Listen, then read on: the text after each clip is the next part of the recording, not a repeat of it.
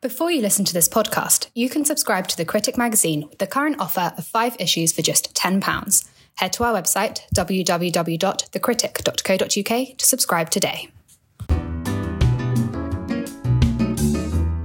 Hello, and welcome back to The Critic Narrated, where we bring you a selection of articles from our print issues read aloud by their authors. In this episode, David Starkey says feminists like Stock have made a belated rediscovery of biological reality in his column, Welcome Back to Reality, Feminists. While Boris Starling outlines the latest rivalry in F1 in Top Guns of the Track, and Claudia Savage Gore drags woke Will back to therapy. So now, David Starkey with Welcome Back to Reality, Feminists. Wake up to reality. Wokeness is not really an intellectual position at all. It is more a form of wish fulfillment. What is truth? said jesting Pilate, and would not stay for an answer. The opening sentence of Francis Bacon's celebrated essay of truth stands like a declaration of intent at a foundation moment of our culture.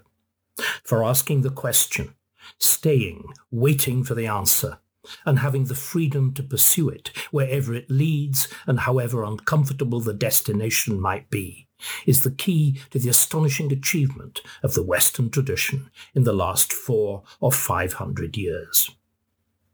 The quest for truth has, however, been notable largely by its absence from the discourse of our universities in the last few decades. The fact was brought home to me by a breakfast time conversation at a house party last summer.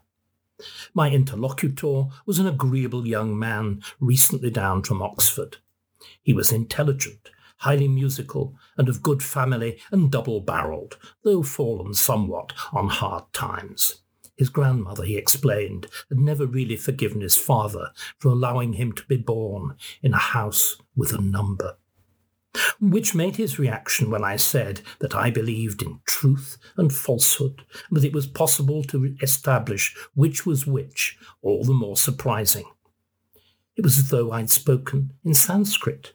The idea had never crossed his mind, and nothing and no one in his long and expensive education had ever proposed such an outlandish doctrine. Everything, in other words, was relative, a matter of opinion, or experience or feeling or some other form of comforting subjectivity.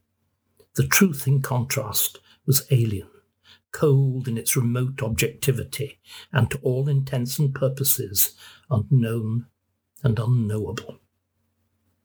I was reminded of all this by the latest skirmish in the culture wars. It is taking place in the University of Sussex at Brighton, where the feminist and lesbian philosopher Professor Kathleen Stock is fighting off a nasty campaign to force the university to dismiss her. Her crime is to have published a book with the title Material Girls the obligatory tacky pop culture reference for what could be tackier than Madonna, who was recently exposed as 65 year old bottom on American TV. Well, is, I suppose, obligatory these days. But the subtitle is serious enough. Why reality matters for feminism. To those outside the university, such a statement will seem conventional to the point of banality. But to those inside academia, it is radical, even revolutionary, and a veritable crossing of the Rubicon. But the earlier generation of feminists believed no such thing. And, to sustain their belief, they constructed an entire edifice of alternative language. The problem, of course, is that the biology of sex suggests that there are essential and ineradicable differences between men and women. This did not suit first wave feminists at all. They wanted to prove that whatever men can do, women could do as well or better. Their solution was to dematerialize masculinity and femininity. These were not, feminists declared, a product of intrinsic sexual difference, now denounced as biological determinism, but mere social conditioning. And whereas sex couldn't be changed, social conditioning could be. Feminism's final triumph was indeed more or less to abolish the word sex, or at least to correlate safely in pornography and biology. Instead, in any other context, we were taught to use the word gender. The word is borrowed from grammar, where, as anybody who has studied Latin or German will know, nouns or substantives belong to one of three genders, masculine, feminine, or neutral.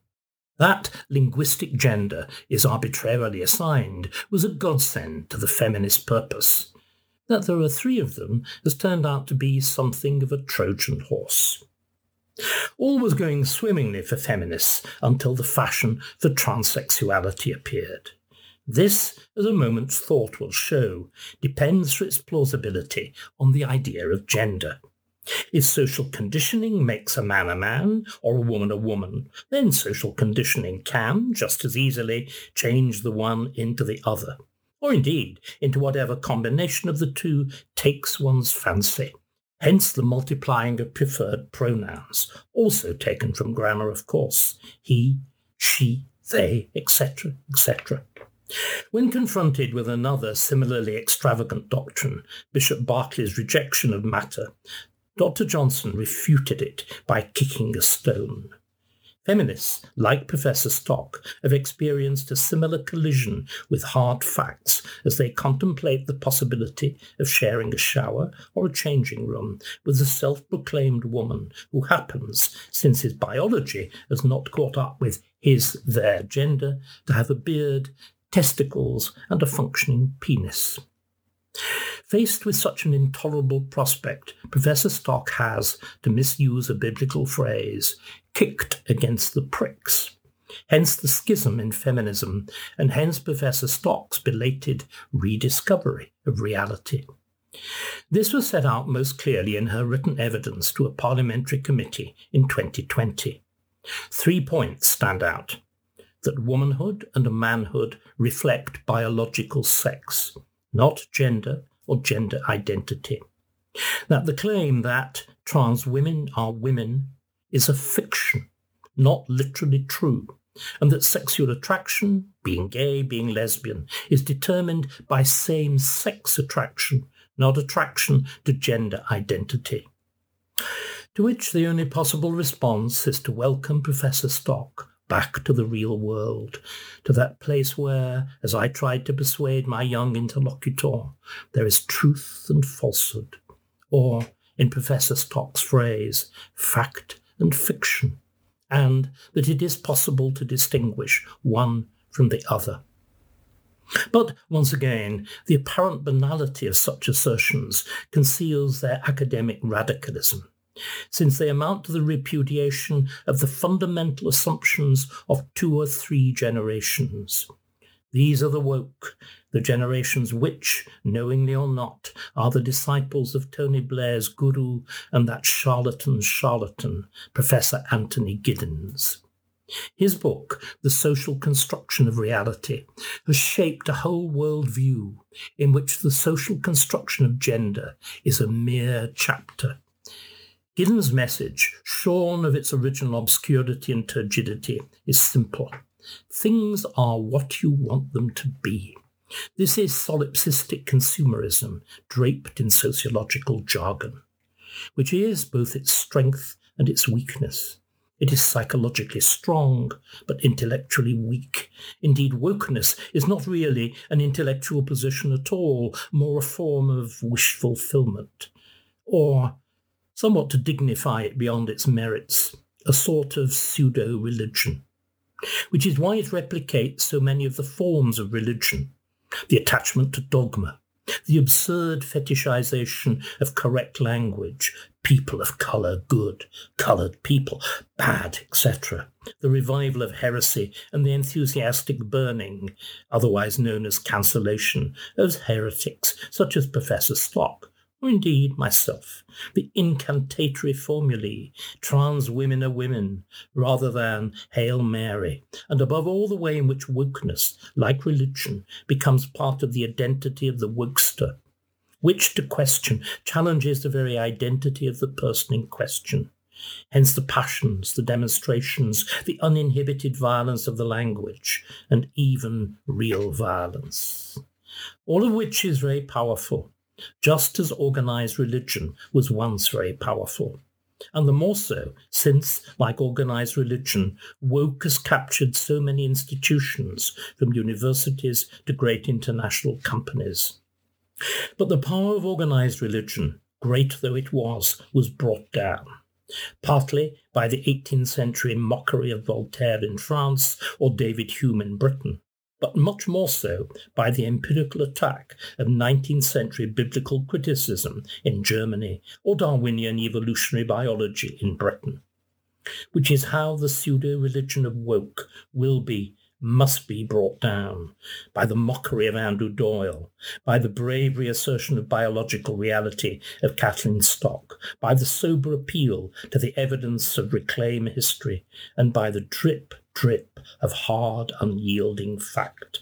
It begins as a trickle, it turns into a torrent, and it will wash away this new Tower of Babel. Next, Boris Starling reads his sports column, Top Guns of the Track. Top Guns of the Track. Max Verstappen and Lewis Hamilton might not exactly hate each other, but their relationship is formal, verging on chilly. Few things elevate a sport like rivalry proper, personal, piquant rivalry. It's been a while since Formula One has had one, but it does now and with bells on. At the time of writing, with just over two thirds of the 2021 season gone, Red Bull's Max Verstappen leads Lewis Hamilton and Mercedes by six points. A narrow margin, but even so, one which scarcely hints at the ferocity of their battle for the World Championship. Snapshot of a rivalry, race two, Imola. The two men dive for the first corner together. Verstappen holds his line and nerve better to force Hamilton wide. Verstappen wins. Hamilton a second. Hamilton professes not to be bothered. It's a marathon, not a sprint, he says. So I'm just always thinking the long game. I don't get too aggressive when I don't need to be. Snapshot of a rivalry. Race 10, Silverstone. Verstappen has won four of the last five races. In front of his home crowd, Hamilton's no longer in the mood to be pushed around. The two men collide. Verstappen spins off and out of the race. Hamilton goes on to win despite a time penalty for being at fault for the crash. Snapshot of a rivalry. Race 14, Monza. Two men, one chicane, no quarter. Verstappen's car half mounts Hamilton's, within the latter's safety halo device, saving him from potentially serious injury. Both men crash out, with Verstappen this time blamed and handed a three-place grid penalty for the next race. There are several things which make this rivalry special. Social media has opened it up to the public in new ways. A Netflix excellent Drive to Survive series shows that this is also a contest between the two teams, with Mercedes' Teutonic Reserve pitted against Red Bull's more guerrilla style image. Hamilton is going for a record eighth title while Verstappen is still hunting his first. Mercedes have won every Drivers' and Constructors' Championship since 2014, a period of hegemony almost twice as long as Red Bull's before that. Most importantly, there is a very stark contrast between the two men.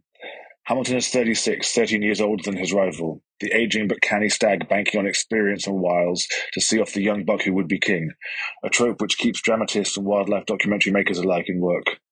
Hamilton and Verstappen might not exactly hate each other, but their personal relationship is formal, verging on chilly, and they both have an increasing tendency to weaponize slights, both real and imagined. Temperamentally, too, they are at either ends of the scale. Hamilton drives with a mathematician, mathematician's precision, astonishingly consistent and at times almost preternaturally free from error. Verstappen is quicksilver, daring, the instinctive natural who now and then flies too close to the sun. Three and a half decades after Top Gun was released, Iceman and Maverick are back in a rather different sort of cockpit.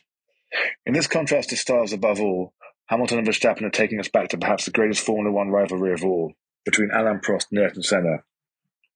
That one had complexities which this one has yet to achieve, not least that it was at its height but when Prost and Senna were driving for the same McLaren team in the late 1980s. But already there are more similarities between the rivalries than there are differences. That same mutual unyielding desire to win was seen twice in a row when Prost and Senna were going head to head for the championship in the final race of the season at Suzuka. Prost took Senna out in 1989, and Senna returned the favour the following year.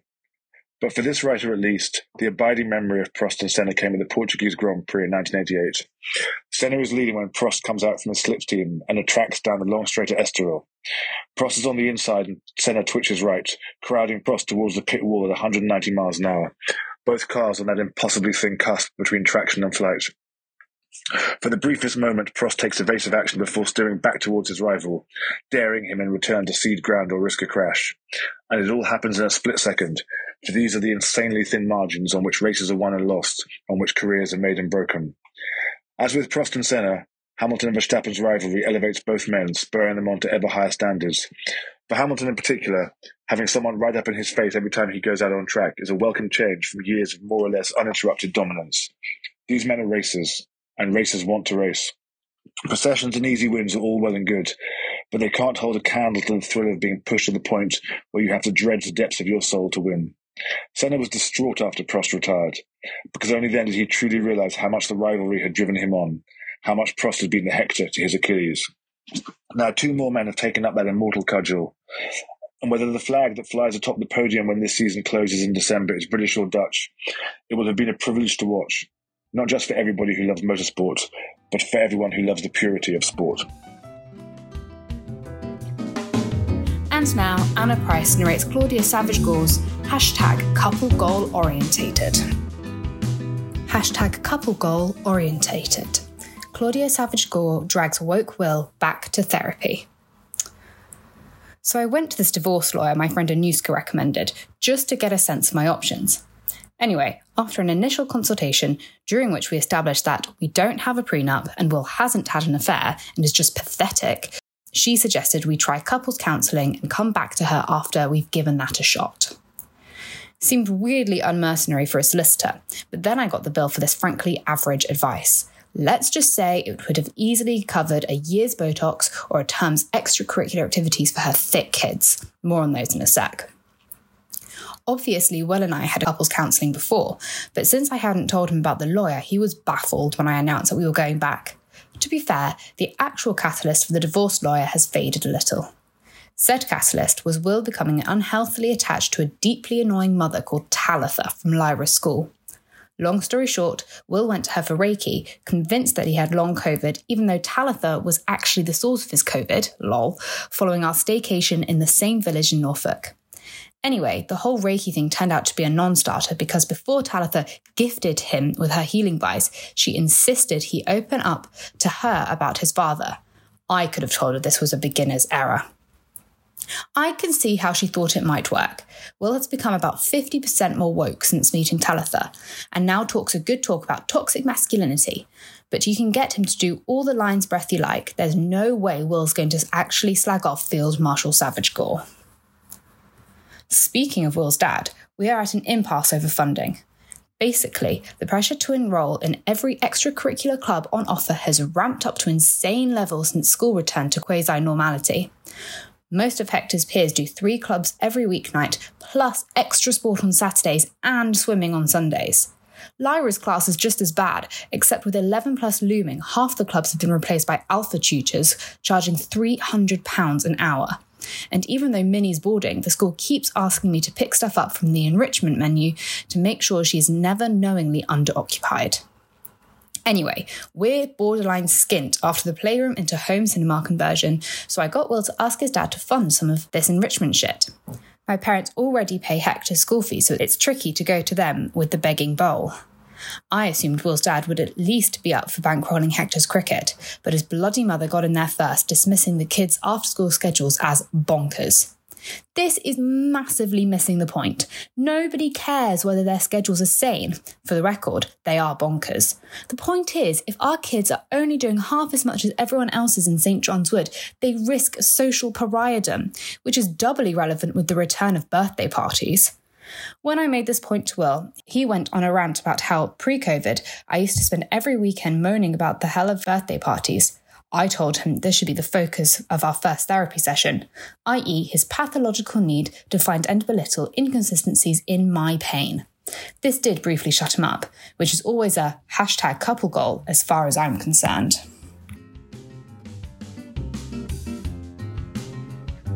If you've enjoyed listening to this podcast, why not subscribe to have the magazine delivered to your door?